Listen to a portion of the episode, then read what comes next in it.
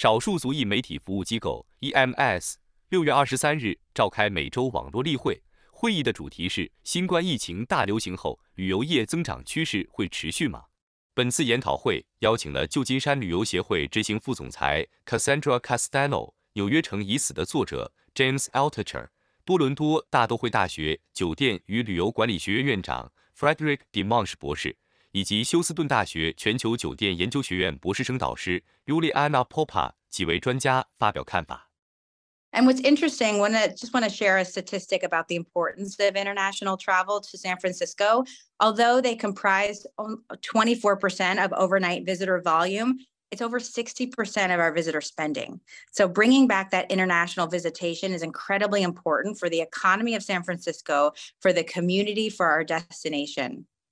在 COVID-19 大流行期间，全球旅游业遭受到空前影响和损失。据联合国估计，仅在2021年，全球旅游业造成了2万亿美元的收入损失。但是，随着疫情逐渐结束，预计今年夏天旅游业将比大流行前水平增长 30%。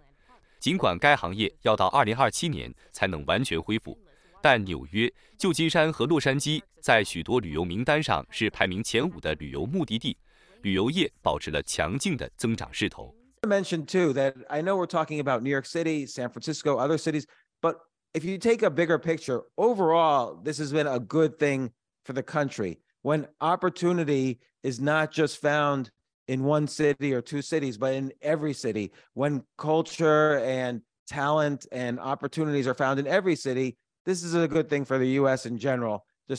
会上，嘉宾还就美国的旅游市场能否振兴不景气的城市中心经济，以及旅游业能否继续保持乐观的增长轨迹进行了阐述。本次研讨会也将话题重点放在后疫情时代将如何重振旅游业，特别是如何在吸引国际旅客、扩大旅游业的范畴，以及解决相关社会问题，如街头犯罪和无家可归等问题上找到策略和解决方案。